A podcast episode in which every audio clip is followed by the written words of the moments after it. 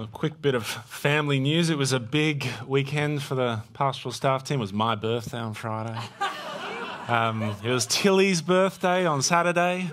But more importantly, and the only reason I'm telling you any of that is because the Cleworths also had a birthday in their family, and that is, many of you will know, Ash has been pregnant, and yesterday uh, gave birth to baby Judah Levi Cleworth. And so, really, uh, something very special for those guys, particularly if you know their story. And so, uh, we're in- incredibly thankful to God for them. So, I will jump in.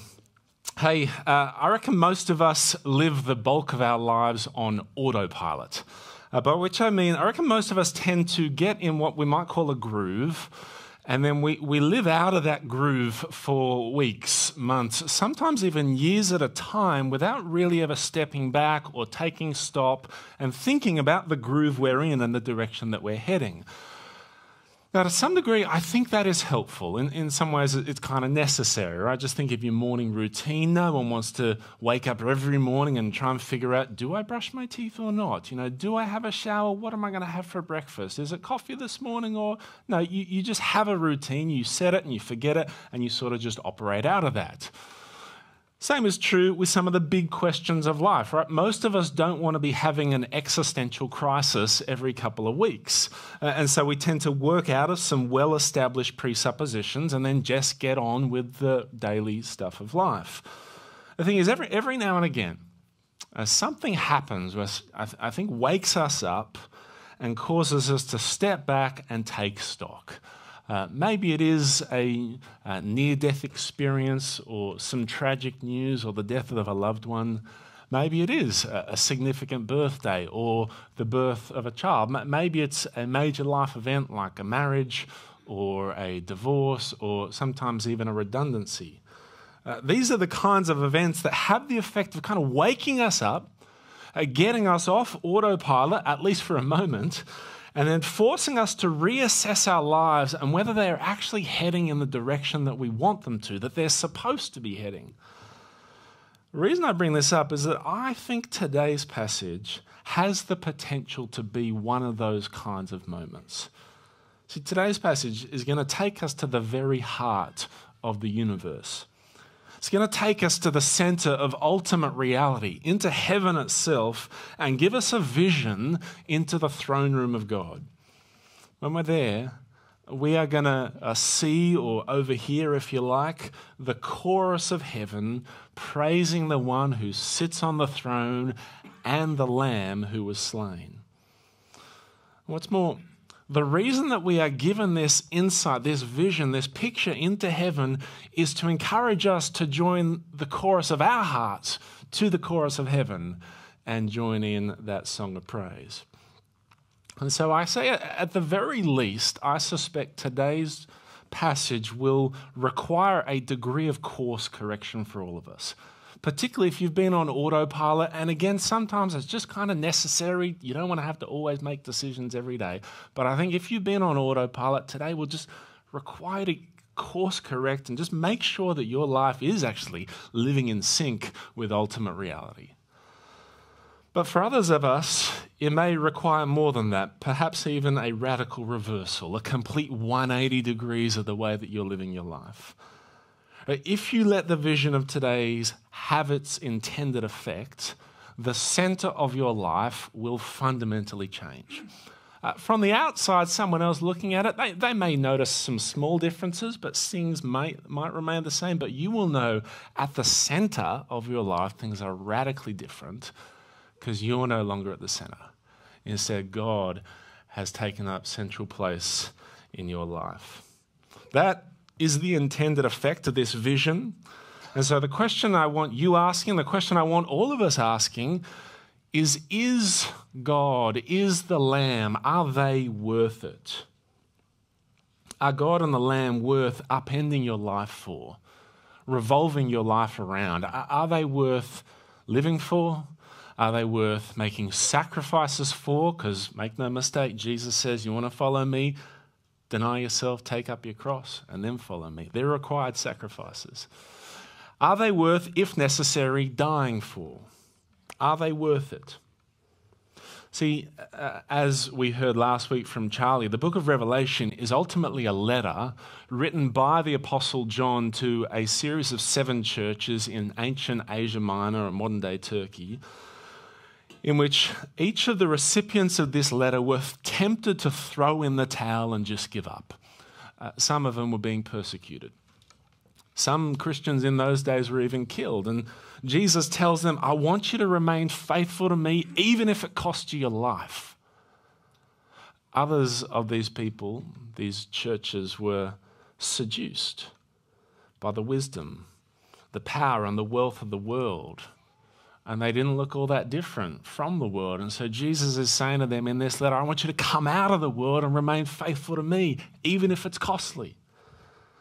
And so, again, over the course of this book, we're going to see all sorts of encouragements, reasons to come out of the world, remain true to Jesus. But the central focus of these two chapters is going to be on the worthiness of God, the worthiness of the Lamb, to help us see they are worth giving up everything to follow. And so today, it, it could just require a slight course correction for you, or maybe it's a total upending of your life. Uh, but either way, my prayer is that this passage has its intended effect and that we all leave today thoroughly convinced that He's worth it. How are we going to do it? Well, uh, we'll take each chapter at a time, very simple structure. Chapter 4, God is worthy. Chapter 5, the Lamb is worthy. Chapter 4, God is worthy. Chapter 5, the Lamb is worthy. We'll start with chapter 4. We're about to read from chapter 4. In terms of the context of chapter 1 to 3, we've been introduced to the Apostle John as the author of this letter, again, written to seven churches. And John is on the island of Patmos. Uh, it's, I think it's in the Mediterranean somewhere. He's there because he's been exiled for um, testifying about Jesus. And then one day, on a Sunday, Jesus appears to him in glory and majesty and commissions John to write this letter.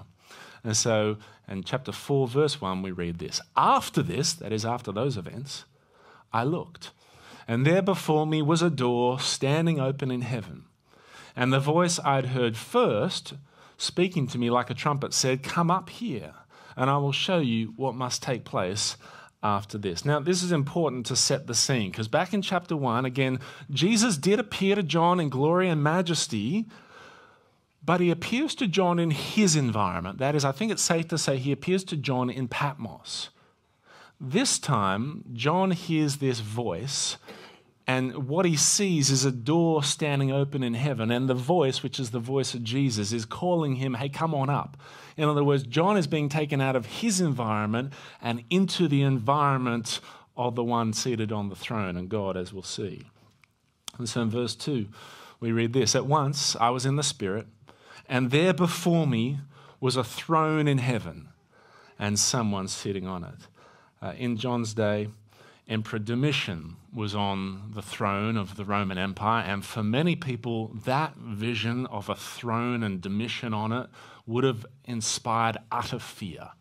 Uh, Domitian is well known for history, kind of remembered in history as having executed up to 11 different senators of the Roman Senate.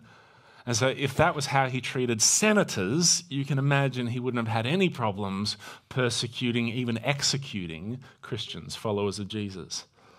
Some of those persecuted Christians are reading this book. And therefore, right from the start of the vision, John and they need to know that there at the center of reality, there is a throne and someone is seated on it, but it's not Domitian. Uh, the word throne appears 41 times throughout the book. 15 of them, so almost half, appear in these two chapters. And the, the, the significance, the symbolism of the throne is rule and authority. And so it's a way of saying that there is someone on the throne and it's God. It's not Domitian. And so I don't know uh, if for you right now life feels a little out of control, if you're wondering, you know, what on earth is going to happen. Well, again, Jesus wants John and his readers and therefore us to know God is still on the throne. But how is this God described? Is this, like Domitian, a throne to shrink back from in fear? Well, it depends whose side you're on. Look at verse 3. And the one who sat there, that is on the throne, had the appearance of jasper and ruby, and a rainbow that shone like an emerald encircled the throne.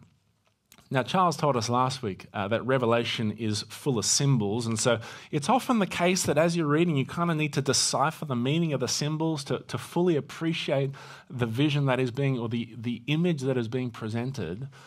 Having said that, there, there is a slight risk when you do that that you can miss the forest for the trees. That you, end up getting so caught, going, what does that precious jewel mean? Or what does that represent? That you actually miss the bigger image of what we're being shown, which, according to one commentator, um, what's his name? Tom Schreiner, he, he, he just says this is a picture of the awesome beauty of the Lord. It's the awesome beauty of the Lord.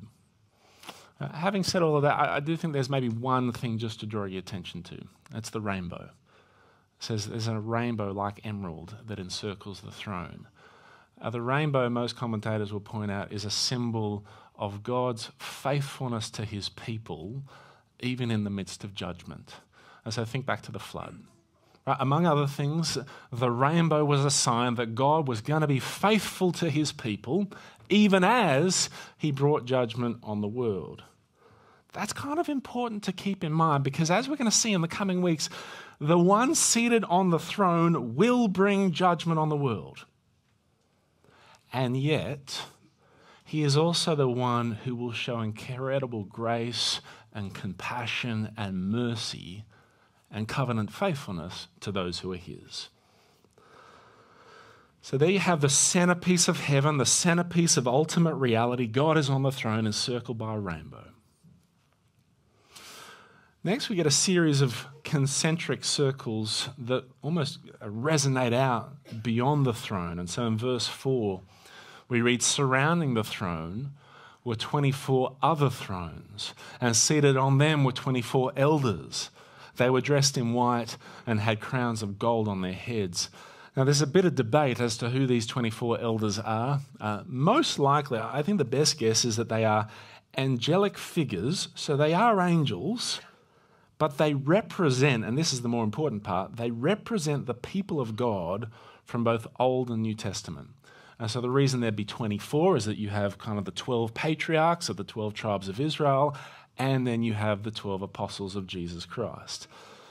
But don't miss the fact that they're on thrones and they're wearing crowns. See, in the unreality of this world, you know, what you see, what you touch, serving Jesus is not a career advancing, reputation enhancing, bank account building exercise. But in the ultimate reality of heaven, at the center of all things, to worship and serve the Lord and God of the universe is the highest honor and privilege you could possibly imagine. They're on thrones, wearing crowns, and they represent people like you and I. But then you've got the throne, you've got the 24 elders in this circle.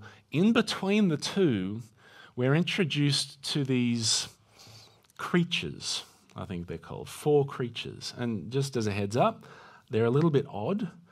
Uh, there's some serious Old Testament references going on, and so they sound like this interesting mixture, a combination of Ezekiel 1, where Ezekiel sees cherubim, and Isaiah 6, where Isaiah sees seraphim, but it's a, it's a combination of the both. And so, if, if none of those mean anything to you, that, that's okay. Really, what, what we're seeing here is a picture of the highest order of angelic beings in all of creation.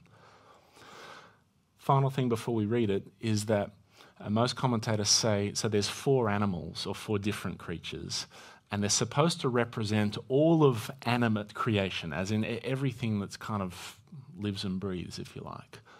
And so uh, we're going to see a, lock, a lion, sorry, that represents the wild animals, an ox, domesticated animals, the man, humanity, the eagle, the birds of the air. But enough preamble, let's actually just read it. Verse 6 and 8 it says, In the center around the throne, so between the throne and the elders, were four living creatures. And they were covered with eyes in front and in back. The first living creature was like a lion. The second was like an ox. The third had the face like a man. The fourth was like a flying eagle. And each of the four living creatures had six wings and was covered with eyes all around, even under its wings. Now, try not to get too caught up in the wings and the eyes.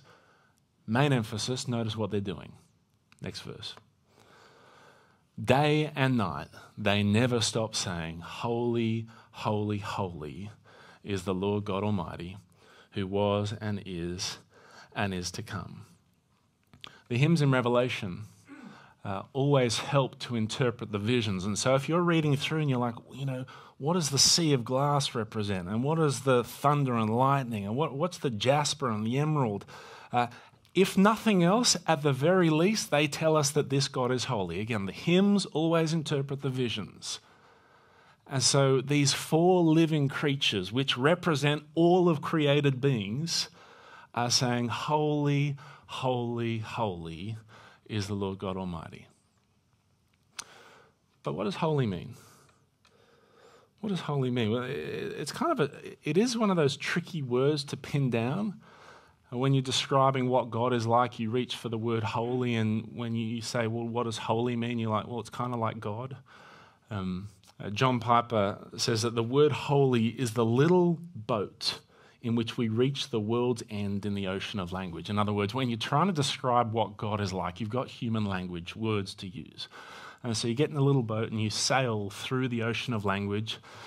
And he's imagining sort of flat earth, so you get to the edge of the ocean and it just sort of pours off. Uh, and you get to the edge of the ocean of language and you, you have the word holy to describe what God is like. Beyond that word, language just no longer has anything for you. And so, what is God like? Well, God is holy, but to say that God is holy is not all that different to saying that God is ho- God. But holy He is, and so holy He is declared, not once, not twice, but three times. You know, in Hebrew, I think a superlative is when you put the two words together. So, holy, holy is my, He's the most holy. And then for God, they create this whole new way of speaking holy, holy, holy. It's the only thing He's ever described as three times.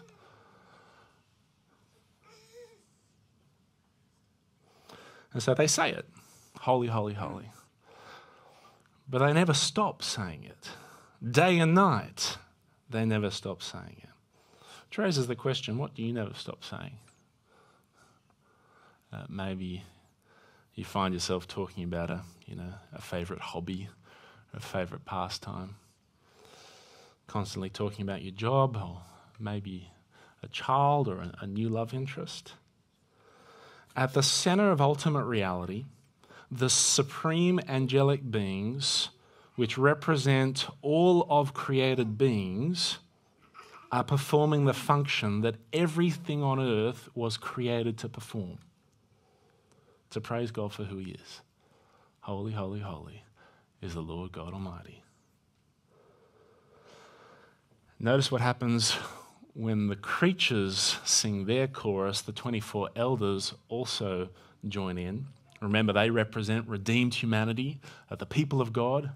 And so when the creatures sing, verse 10 and 11, they, that is the 24 elders, lay their crowns before the throne and they say, You are worthy, our Lord and God, to receive glory and honor and power. Why? Because you created all things.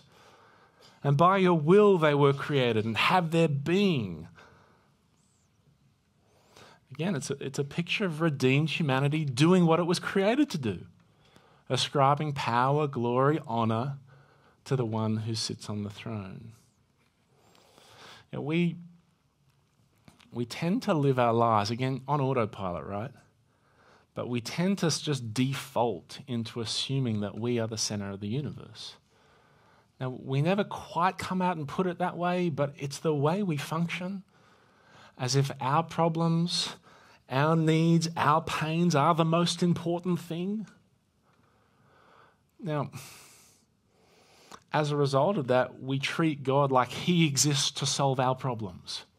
Now, don't get me wrong, uh, God loves to solve our problems, He loves to heal our pains. The thing is, He doesn't always do it in the way that we want Him to. Why? Because we're not the center of the universe. God is. And so, you know, to tweak a Bible verse, God demonstrates his love for us in this. Not that he makes us the center of his universe, but that he invites us to make him the center of ours. He invites us to actually live our lives in accordance with reality, to recognize that He is the center of all things, that we have been created to bring honor and glory and praise to Him. That's what this vision is all about to, to wake us up to reality, to shake us out of our self centeredness, and instead remember that we exist to worship God. Now, it, it could be that at this point you're asking a question because uh, in the past, when I've talked around this concept, a, a fairly common objection to this whole idea is well, hang on. So God wants to be worshipped, He's created everything to worship Him. Isn't that a little bit arrogant? Like, if we want to be the center of everything and we want everyone else to tell us how good we are all the time, doesn't that make us a little bit arrogant? Like, why is it any different for God? This is where we, we need to remember that God is, is fundamentally different to us. See, the Bible loves metaphors. One of the metaphors it uses is a father and a son, or a father and children. So we can sometimes fall into the trap of thinking, oh, God is just a bigger version of us. He's the dad, we're the kids. But no, the Bible also uses language like creator and creation. He is the potter, we are the pot, we're the clay. Uh, he has fashioned us for His glory. And so when it comes, uh, when, when people ask, you know, why, why does God do it like this? It, it's a little like saying, why does the sun expect all the planets to orbit around the sun? It's a little bit arrogant of the sun, isn't it? Really, surely we should give Pluto a go, and the sun should go and orbit around Pluto for a time. Uh, no, it doesn't work because when it comes to orbit, mass matters. And when it comes to God, worship matters. Well, when it comes to worship being God matters. God is on the throne, He's the center of ultimate reality. And when everything recognizes that, when creation operates the way that it should and orbits around God, living for God and His praise and glory, there is shalom. That's the biblical word for peace.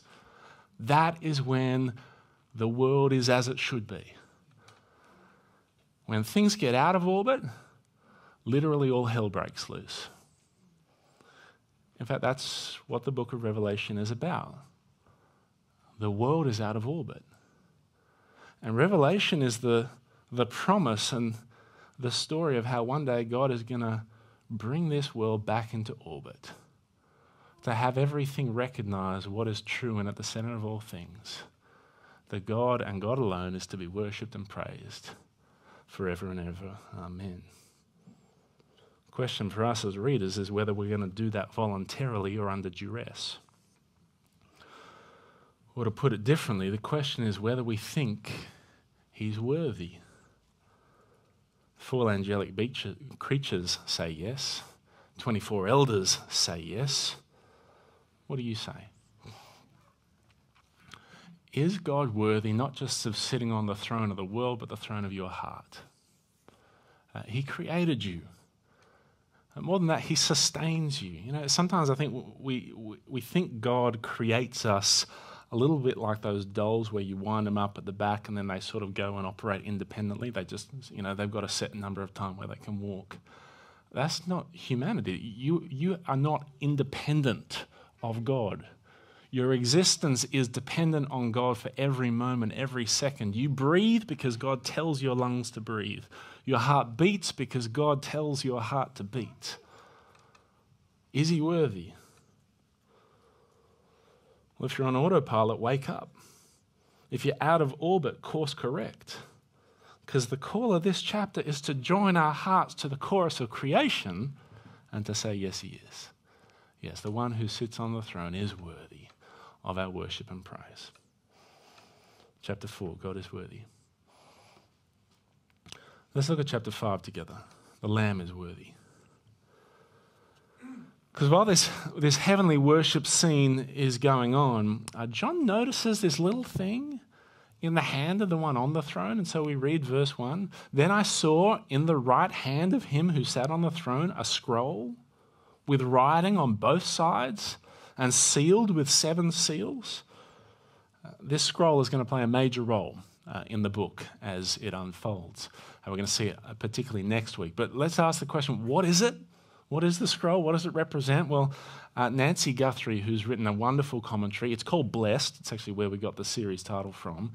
Uh, she writes this about the scroll. She says, The scroll represents the decrees of God concerning the unfolding of God's plans for judgment and salvation that were established before the foundation of the world and set in motion by Christ's death and resurrection. Now, a bit of a mouthful, but maybe just notice kind of what I think are the two key elements. First, this scroll contains God's plans for judgment and salvation. We're going to see that next week in particular.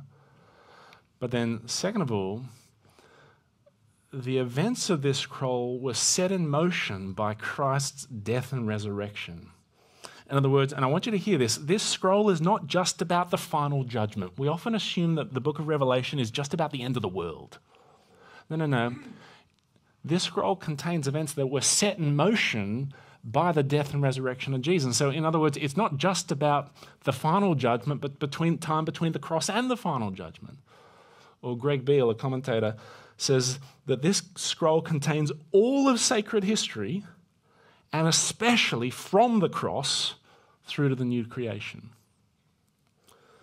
So it's not just about the end of the world. This, this scroll contains God's plans for history. But just think of that. Think of the implications of that for history. Uh, history is not determined by fate or chance, but by the unfolding of God's plans as revealed in this scroll. This scroll contains God's plans to bring creation back into orbit around Himself, to judge and do away with sin once and for all, to redeem a people for Himself, to set things right. If you're at Weekend Away, everything we talked about at Weekend Away is written in this scroll. So it's a pretty important document. And then in verse 2, we read, And I saw a mighty angel proclaiming in a loud voice, Who is worthy to break the seals and open the scroll? Probably just two things worth knowing. Number one is that when the seals are opened, the plans within the scroll are enacted. So to open the seals is to enact the plan of the scroll. Uh, the concept is taken from the idea of the ancient will. And so uh, we actually know from history that some of the emperors had a will in a scroll with seven seals on it. And it's kind of kept wrapped up until the executor of the will comes along, cracks open the seals, and enacts the will. And so, again, to, to break open the seals is to enact the will or the plan. The second thing is maybe just to ask the question why doesn't God open the, soul, the, scroll? Like, He's written it, presumably He sealed it. Can't He just do it? He wrote it. Well, again, this is where I, th- I think Nancy Guthrie was uh, very helpful in addressing this question. Because remember, she says, the scroll is God's plans for salvation and judgment. And so within this scroll are God's plans to pour out incredible, abundant, and undeserved grace for repentant sinners. People like you and I, if you trust in Jesus. And his righteous and justly deserved judgment on unrepentant sinners. And therefore, for God to open his own scroll, for God to be the one that opens it and therefore pour out pardon and forgiveness of sin would be like God just sweeping sin under the rug of the universe. It would be a complete travesty of justice. And likewise, if God were to open this scroll and pour out wrath without a mediator or savior for his people, no one would stand a chance. And so the whole scene cries out for someone who is worthy, someone who is worthy to enact the plan in a way that saves God's people and God can still be just and brings judgment, but is perfect in his justice. But no one can be found, verse 3 and 4. But no one in heaven or on earth or under the earth could open the scroll or even look inside it. I wept and I wept because no one was found who was worthy to open the scroll or look inside it. Can you imagine if this is where the book of Revelation ended? No one worthy to open the scroll. There's no end to the suffering of this world. No confidence that one day good will triumph over evil. No assurance that justice will finally be done. Everything we spoke of at Weekend Away no resurrection, no new heaven, no new earth, no hope. And so John weeps. We don't know for how long, but we're told he wept and he wept until finally he, he hears this voice, a beautiful, sweet voice, I imagine, verse 5. Then one of the elders said to me, Do not weep. See, the lion of the tribe of Judah, the root of David, has triumphed. He is able to open the scroll and its seven seals. Uh, both of those terms are messianic labels from the Old Testament. So, Lion of Tribe of Judah is Genesis 49. Uh, the root of David is Isaiah 11. If you go back and read those passages, uh, both of them speak of how a messianic king would come one day and triumph over God's enemies and judge the world. And so, John is told the lion of the tribe of Judah has triumphed. Don't weep. He's conquered and he's overcome the enemies of God. And so, as John turned, you know, still tears streaming down his face, you, you, you would imagine him expecting to see this giant, impressive, majestic, Aslan like figure. But what he actually sees couldn't be more different. Verse 6. Then I saw a lamb, looking as if it had been slain, standing at the center of the throne, encircled by the four living creatures and the elders. The lamb had seven horns and seven eyes, which are the seven spirits of God sent out into all the earth. He expects to see a lion. What he does see is a lamb looking as though it's been slain. Now, it's a symbolic way of describing Jesus the lion of the tribe of Judah, but also this slain lamb. The emphasis on the slain lamb is to focus on the centrality of the cross. In fact, it's actually to highlight the triumph of the cross, to help us see the, way that this lion of the tribe of Judah triumphed was in allowing himself to be slain as a sacrificial lamb for the sins of his people. But you hear sacrifice, you hear slain, and you think weak. But no, John says this is a strong lamb. And notice it's got seven horns. Horns in the Bible are always a sign of strength.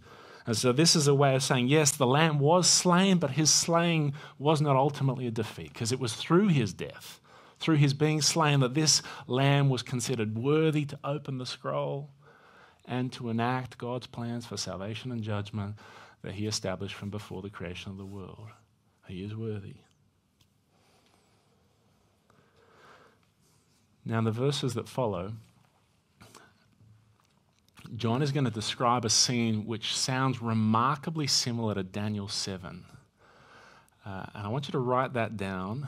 Uh, we're not going to read it now. I think it's almost certainly describing the same event, uh, kind of zoomed out, maybe from different angles, but I think the same thing is going on. I want you to look at it in your community groups this week. But it begins with the Lamb walking up to the one, we might call him the Ancient of Days, or, or the one who is seated on the throne, and, and taking the scroll from the right hand. It's got this almost sword in the stone kind of vibe to it. You know, the sword in the stone, kind of the legend. Uh, try as they might, no one else could pull the sword out, and then along comes Arthur. That was easy. Try as they might, no one could grab the scroll and the one on the right and the throne, but the Lamb can do it. And when he does, all of heaven and earth and under the earth, as we'll see, break out in praise. There's actually uh, three different verses to this song, or three different choruses, if you like. It. And with each new chorus, a new group is added to the mix until finally, literally everything that possibly could praise God is praising God and the one who sits on the Lamb throne. Sorry, the Lamb. Uh, let's. Uh, we'll start in verse four and nine. This is first the 24 elders and the creatures that we read about in the last chapter. So they're singing out. What are they saying? They say, You are worthy to take the scroll, to open its seals, because you were slain. And with your blood, you purchased for God persons from every tribe and language and people and nation. And you've made them to be a kingdom and priests to serve our God, and they will reign on the earth. Why is Jesus worthy? Because he's purchased a people for God by his blood and has made them to be a kingdom of priests and to reign upon the earth. Uh, you know, I struggled all week. Um, how do I kind of press this one home? Because I reckon it's got to be one of the best verses in the Bible. I, I, I still have nothing for you. I was like, how, do I press it, press it, press it? I, I, we've got a song which I think is going to do it for us. But for now, let, let me just read it to you, or just tell it to you again. Why is Jesus worthy? Because he was slain. The God of the universe, the second person of the Trinity, who, who put on flesh, the Son of God, was slain. And by his blood, the precious blood of the Lamb, he purchased a people for God. And he's made, God has, the Lamb has made them to be priests, to serve God and to live forever and ever and reign forever and ever on the earth. Uh, for those with ears to hear, this has got Exodus language written all over it although it's kind of so much more. You see, uh, God's people have not just been delivered out of Egypt, but they have been delivered out of the rule and power of Satan. And they're, they're not going to just enter an old earth promised land, but a promised land that covers the new earth in its entirety. And so, as Greg Beale says, the slain lamb of the Israelite cult has become the end time king of the cosmos. And so heaven breaks out in worship. I began today asking you, uh, we really need to figure out whether following Jesus is worth it. Uh, is he worth living for? Is he worth making sacrifices for? Because he calls us to make them. Is he worth, if necessary, dying for? Well, the answer of the 24 elders and the living creatures is yes, yes, he is. And what we're going to see now is so too say the angels. In verse 11, John says, Then I saw angels, many angels. It's a slight understatement. He says, Angels upon angels, 10,000 upon 10,000. I did the maths, I got to calculate it. It's 100 million. So that's a lot of angels. And what are they saying? Verse 12 Worthy is the Lamb who was slain to receive power and wealth and wisdom and strength and honor and glory and praise. Is he worthy? Well, the angels say so. And then there's a third chorus that joins the song. But this one is interesting because if you read it, uh, John says this chorus is sung by every creature in heaven, on the earth, and under the earth. The reason that part's interesting is because those under the earth is usually in the Bible a reference to those who've rejected God. And yet, what do they say? Well, in verse 13, it says, To him who sits on the throne and to the Lamb be praise and honor and glory and power forever and ever. Uh, Greg Beale says that this is a glimpse into the future where even the enemies of God will bow the knee before him. Uh, Paul the Apostle says the same thing in his letter to the Philippians. Uh, one day every knee will bow, every tongue confess that Jesus Christ is Lord to the glory of God the Father. That was awkward. I can remember everything else, but not that verse. I'll say it again. Uh, the message of the book of Revelation is that God, through the Lamb, is doing what is necessary to bring creation back into orbit. One day, all things will revolve around God as they should. Question is will you do it willingly or will you do it under duress? Or to put it differently, is he worthy? Because you have a choice now. We have a choice now. So if he is worthy, The call of these chapters is to join the voice of our hearts to the chorus of the universe, to repent of sin, to renounce the seduction of the comfort, the wealth, and the pleasures of this world, and then trust in Christ alone, remaining faithful to Him no matter the cost. Why? Because He's worthy. Uh, I had written this whole sermon with the goal of Charlie or the expectation that Charlie was going to play an item afterwards. Uh, and then he went and had a child. So he's not going to do that. Uh, but the song was so good, and uh, I thought it would be still helpful that I've asked Jade to just play it over the sound system. Uh, the lyrics are going to come up on the screen. So just take this moment as an opportunity to reflect, and then we're all going to stand together and sing our two final songs.